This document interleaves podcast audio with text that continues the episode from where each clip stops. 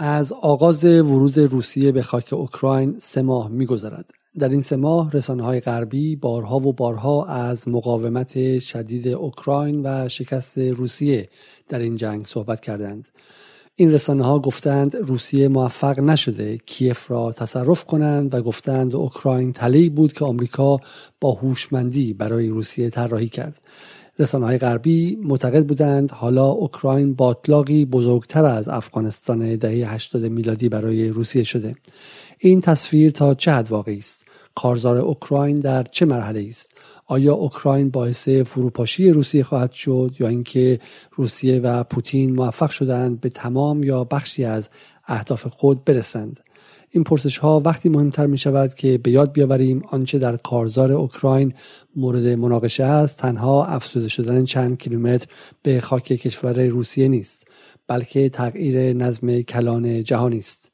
من علی علیزاده از لندن و پریسا نصرآبادی از سوئد در این برنامه سعی می کنیم به این پرسش ها پاسخ دهیم. سلام. به نیم جدال هشتم خرداد خوش آمدید.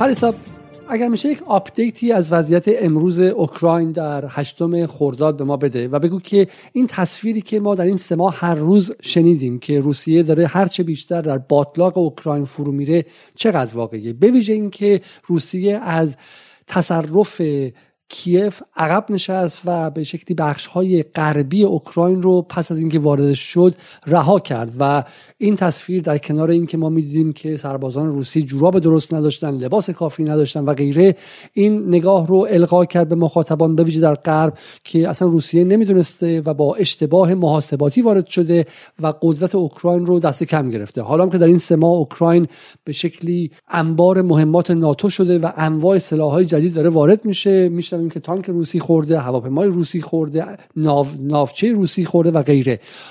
بگو که چه اتفاقی در این لحظه داره میفته و این تصویر از شکست خوردن روسیه و پوتین چقدر واقعیه؟ بازی شطرنج پیچیده روسیه در خاک اوکراین همچنان ادامه داره و اگه منابع خبری شما صرفا رسانه‌های جریان اصلی غربی بوده باشن حتما دیدید که روسیه در سه ماه گذشته یک روز در میون در اوکراین شکست خورده به گل نشسته نیروهاش عقب نشینی کردن تجهیزاتشون رو از دست دادن و تجهیزات نظامیش به تصرف نیروهای اوکراینی در اومده. تلفات نیروهای انسانیشون سر به هزاران زده و غیره و غیره. اما اگر شما به اخبار میدانی و گزارش هایی که از سمت تحلیلگران ژئوپلیتیک و استراتژیست های نظامی که دارن بررسی می‌کنن وضعیت رو و دارن مدام نقشه عملیات نظامی روسیه در اوکراین رو به روز رسانی می‌کنن مراجعه بکنید می‌بینید که روسیه یک اهداف و برنامه مشخصی رو از پیش داشته که برای بسیاری غیر قابل پیش بینی بوده و بنابراین بسیاری از حدسیاتی که در طی این دوره زده شده همه برخلاف اون عذاب در اومده و در نتیجه برای بسیاری این نتایج قافلگیر کننده بوده. بسیار خوب. شما میگید که روسیه به بسیار از اهداف نظامی رسیده. ولی ما دیدیم که روسیه نیروهاش تا پشت در کیف رفتن و نتونستن وارد شن و از اونجا منتقل شدن رو و به عبارتی حصر و محاصره کیف رو رها کردن. آیا این یک شکست نظامی برای روسیه نبود؟ ببینید از پیش از شروع عملیات ویژه روسیه در خاک اوکراین سناریوهای محتملی در مورد اینکه روسیه و چه برنامه‌ای داره برای اوکراین مطرح بود. یکی از محتمل ترین اونها این بود که روسیه می‌خواد نیروهای نظامی خودش رو که در کرانه های شرقی اوکراین و کرانه های شمالی در خاک بلاروس مستقر کرده رو وارد بکنه بیاد کیف رو تصرف بکنه و به تدریج تمام اوکراین رو یا لاقل بخش های زیادی از اوکراین رو اشغال بکنه به جز اون مناطق غربی اوکراین که چندان مطلوبش هم نبودن از ابتدا. اما داستان به این ترتیب اتفاق افتاد که نیروهای روسیه به سمت کیف پیشروی کردند هرگز بنا نداشتن که تا خود کیف وارد بشن. بنابراین در همون هومه کیف مستقر شدن. هدفشون این بود که توجهات نیروهای ارتش اوکراین رو به خودشون جلب بکنن و این نیروها رو بکشن به سمت کیف و تجمیع نیروهای ارتش اوکراین در این نقطه اتفاق بیفته. و سپس اتفاقی که افتاد این بود که در اواخر مارس بر اساس یک توافقی که در نشست آنکارا اتفاق افتاد این بود که روسیه نیروهای خودش رو از هومه خارکوف و کیف خارج بکنه و بر طبق همین توافق هم روسیه نیروهای خودش رو از اونجا به سرعت خارج کرد و متمرکز کرد روی همون مناطق شرقی اوکراین و به سمت جنوب شرق و جنوب پیشروی کرد. بنابراین روسیه بلافاصله بعد از اینکه نیروهای خودش رو از هومه کیف و خارکوف خارج کرد اخباری رو شنیدیم در مورد اینکه چطور داره در کرانه های شرقی و جنوب شرق و جنوبی اوکراین پیشروی می‌کنه که اتفاقات مهمی در طی این روزهای یک ماه گذشته اتفاق افتاد. بسیار خب یک از اخبار خیلی مهمی که در این مدت روش مانور داده شد ببینید در رسانه های غربی بحث مقاومت کارخانه آزوفستال و و بحث ماریوپول بود. و در نهایت هم این تصویر نشون دادن که اگر روسیه موفق شد با سبوعیت و با به شکلی کشتن مردم و بمباران و تبدیل ماریوپول به حلب موفق شد. بو که داستان به شکلی شهر ماریوپول چه بود و اهمیت اهمیت سقوط ماریوپول و کارخانه آزوفستال چی بود؟ چطور بود که کارخانه به ظاهر نشندان بزرگ رو با حالا چند صد نفر از سربازان و داوطلبان اینقدر برای روسیه با این ابهت و عظمت طول کشید تا اینکه سقوط کنه؟ اول اینو بگم که آزوفستال خیلی کارخونه ساده ای نیست. یعنی هم اهمیت تاریخی داره هم اینکه به لحاظ سازه های این کارخونه و این مرکز تولیدی آهن و فولاد اهمیت خیلی استراتژیکی برای خود اوکراین هم داره. آزوفستال مثل یک دژ نظامی بود که در محاصره نیروهای ارتش روسیه بود و یه چیزی تخمین زده می‌شد که بین 1700 تا 2500 نفر از نیروهای نظامی اوکراین و اعضای گردان فاشیستی آزوف در این کارخانه جمع شدن و از اون دارن به عنوان یک سنگری استفاده می‌کنن برای اینکه علیه نیروهای ارتش روسیه و متحدان نیروهای متحدش که از نیروهای نظامی اون دو جمهوری جدایی طلب و استقلال طلب دونتسک و لوگانسک هستن علیه اینها بجنگه. ببینید ماریوپول از سال 2014 یکی از مراکز مهم تجمیع نیروهای فاشیستی در اوکراین بوده و از این نظر اهمیت نمادینی هم داره که در واقع آزاد شده و از وجود نیروهای فاشیست پاکسازی شده. به علاوه این که از لحاظ اقتصادی هم بسیار نقطه استراتژیکیه چون یکی از بنادر بزرگ و مهم اوکراینه که از طریق اون یکی از شهریان های اصلیه که از طریق دریای سیاه تبادلات اقتصادی و تجاری خودش رو اوکراین انجام میده. و همین الان هم حجم زیادی از کالاهایی که در انبارهای این بندر جمع شده بودن رو گویا دارن برای فروش آماده می‌کنن که اینها رو ارسال بکنن. برای اینکه هزینه های بازسازی شهر و بندر ماریوپول رو از طریق این کالاهایی که قرار به فروش برسه تامین بکنن. بنابراین آزادسازی آزوفستال و آزاد شدن ماریوپول بسیار اهمیت داشت برای هم مردم روزتبار ساکن این مناطق در دونباس و جنوب اوکراین و هم خود ارتش روسیه از این جهت که راه برای پیشروی های بعدی در کرانه جنوبی اوکراین فراهم می‌شد. خب بعد از اینکه این اتفاق افتاد و در واقع این محاصره آزوفستال به پایان رسید حدود 1700 نیروی نظامی اوکراینی خودشون رو تسلیم کردن به ارتش روسیه. این اتفاق کاملا مسالمت آمیز افتاد و خودشون اومدن خودشون رو تسلیم کردن و حالا ظاهرا قراره که یک تریبونال و دادگاهی هم برای بررسی جنایات جنگی به خصوص نیروهایی که عضو گردان فاشیستی آزوف هستند برگزار بشه و علیرغم درخواست هایی که از سمت اتحادیه اروپا و مقامات اروپایی شده از روسیه که این نیروهای نظامی که خودشون رو تسلیم کردن آزاد بکنه روسیه از این قضیه به حال سرباز زده و گفته که باید یک دادگاهی برگزار بشه که رسیدگی بکنه به جرایم جنگی این افراد. بسیار خوب. ولی بعد از ماریوپول چی؟ مرحله بعدی که روسیه بخواد به سمتش بره چه چیزی می‌تونه باشه؟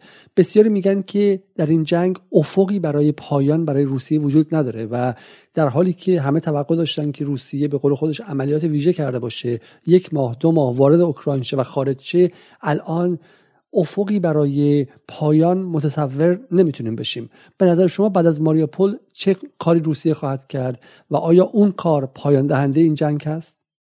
به نظرم به چند تا نکته باید توجه بکنیم. اولین و مهمترینش اینه که روسیه معتقده که توپ در زمین دولت اوکراینه. یعنی هر زمان که دولت اوکراین تصمیم بگیره که به توافقات و مذاکراتی که از پیش در نشست مینسک یک و دو مطرح شده بوده اعلام پایبندی بکنه روسیه این عملیات رو متوقف می‌کنه. نکته دوم اینه که این یک عملیات ویژه نظامیه برای روسیه و این یک جنگ تمام ایار که باید تا تهش بره نیست. بنابراین عملیات رو هر لحظه روسیه می‌تونه متوقف بکنه. اصرارش برای اینکه این یک عملیات ویژه بوده هم از اول به همین دلیل بوده.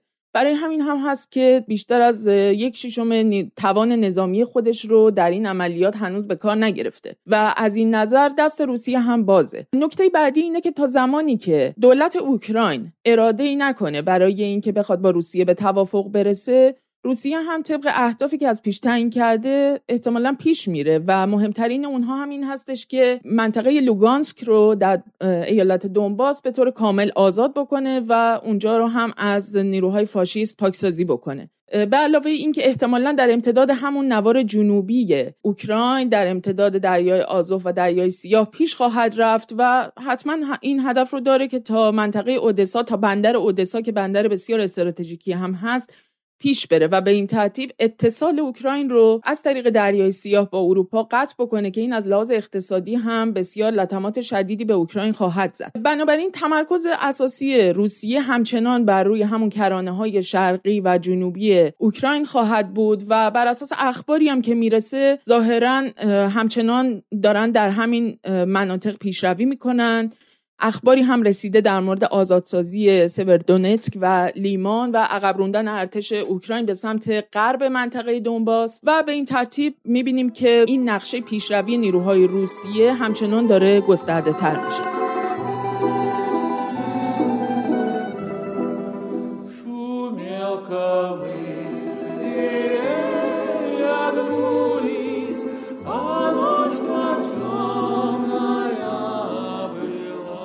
خب بذار بریم به سمت طرف مقابل. اون طرف هم دست خالی نبوده. الان دیگه واضحه که درباره جنگ روسیه و اوکراین صحبت نمی کنیم درباره جنگ روسیه با ناتو صحبت می کنیم و در همین چند ماه هم ناتو انواع و اقسام سلاحهای آخرین مدل خودش رو به اوکراین سرازیر کرد. به غیر از اینکه جهادی های لیبرال و جهادی های آمریکایی هم همشون وارد خاک اوکراین شدن و مشغول جنگیدن در کنار واحدهای آزوف و نیروهای راست افراطی. نقشه ناتو برای اوکراین چیه و ناتو چه پایانی در این جنگ براش متصوره. خیلی ها معتقدن که بایدن دوست داره که این جنگ تا حد ممکن ادامه دار شه و به استهلاک روسیه منجر شه. یک چیزی خیلی واضحه و اونم اینه که بلوک ناتو شامل کشورهای اروپایی، قدرت‌های اروپایی و ایالات متحده اصلا براشون اهمیتی نداره که اوکراین در نهایت تبدیل به یک زمین سوخته میشه یا نمیشه. اونها منافع خودشون رو در این جنگ جستجو می‌کنن و ما با یک اوکراینی طرف هستیم که کاملا ناتویزه شده است. یعنی ما با یک اوکراینی مواجه هستیم که بسیار پیشتر است شروع این عملیات نظامی در 24 فوریه سال جاری این دخالتگری نیروهای ناتو در اون شروع شده بوده و این دخالتگری انواع و اقسام مختلفی داشته.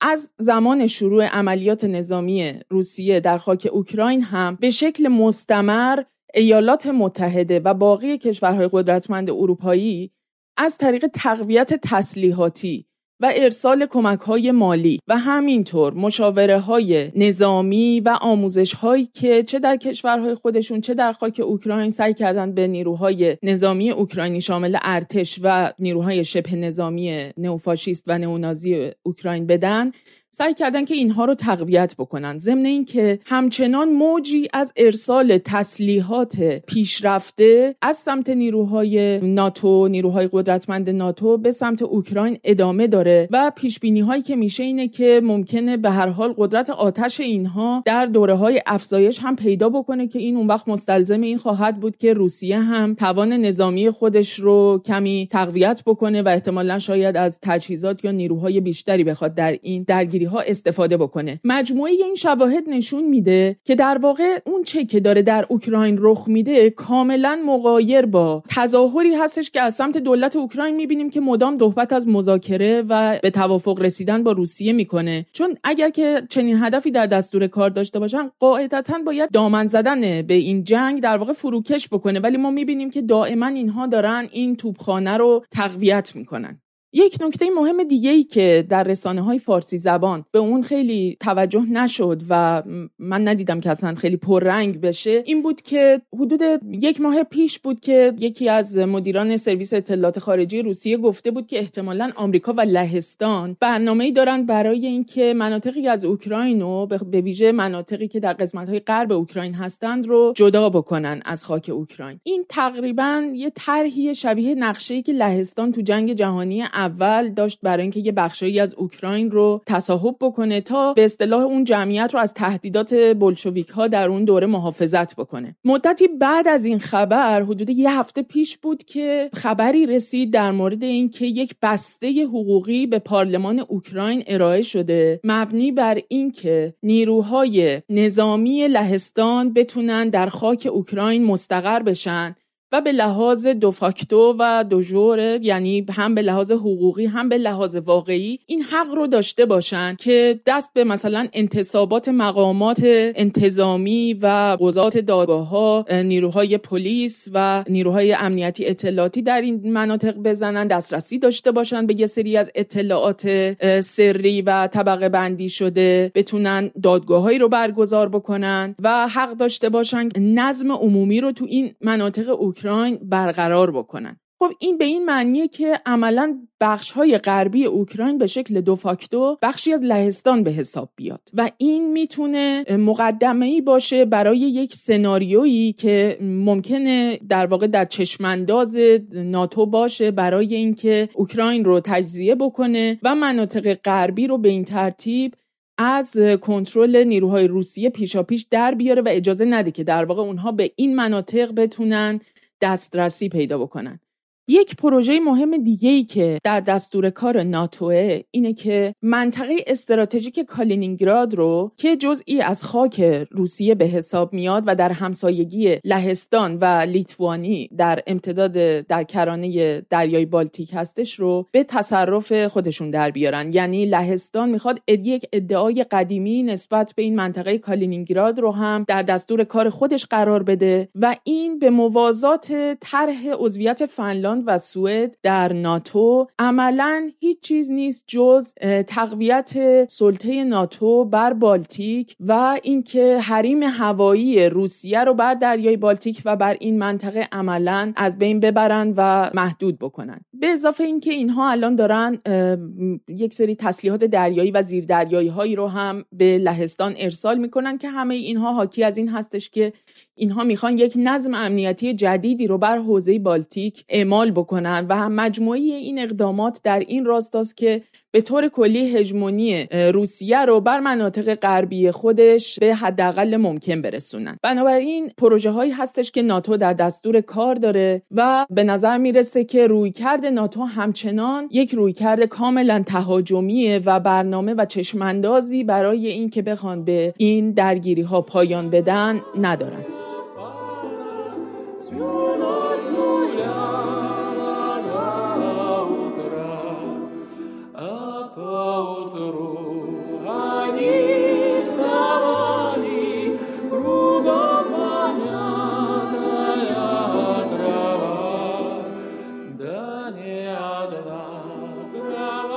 بسیار خوب شما درباره این گفتید که این تصویر از شکست نظامی روسیه منطبق با واقعیت نیست. اما بسیاری میگن که حتی اگر روسیه در عرصه نظامی هم شکست نخورده باشه در عرصه اقتصادی شکست خورده و تحریم ها به شدت به اقتصاد روسیه فشار خواهد آورد و اون هست که در نهایت روسیه رو به زانو در خواهد آورد. یکی از مهمترین اتفاقاتی که در روسیه افتاده اینه که بلوک ناتو کشورهای غربی و تمام متحدانشون سعی کردن که روسیه رو از طریق تحریم های اقتصادی و تبلیغ اینکه اون رو به ورشکستگی میرسونن تحت فشار قرار بدن و به خصوص مردم روسیه رو از لحاظ روانی بسیار تحریک بکنن که ماجراجویی های دولت شما داره کار رو به جایی میرسونه که وضعیت اقتصادی شما رو به افول بره و احتمالا تا چند ماه آینده شما در یک وضعیت بسیار وحشتناکی به سر خواهید برد و از اینجور تبلیغات. اما اتفاقی که عملا افتاد چیز دیگری بود. اولا که از مجموع 195 کشور جهان فقط سی کشور با تحریم های آمریکا علیه روسیه همراهی کردند یعنی اینکه 165 کشور در جهان در مقابل این تحریم ها ایستادند و عملا باهاش همراهی نکردند. در بین این کشورهایی که با تحریم های آمریکا همراهی نکردند کشورهای بسیار قدرتمندی از لحاظ اقتصادی هستند که به خصوص به لحاظ رابطه‌ای که روسیه با اینها داره با توجه به پیمانهایی که اینها در اونها هستند پیمانهای اقتصادی سیاسی امنیتی که به حال به شکل چند جانبه بین اینها برقراره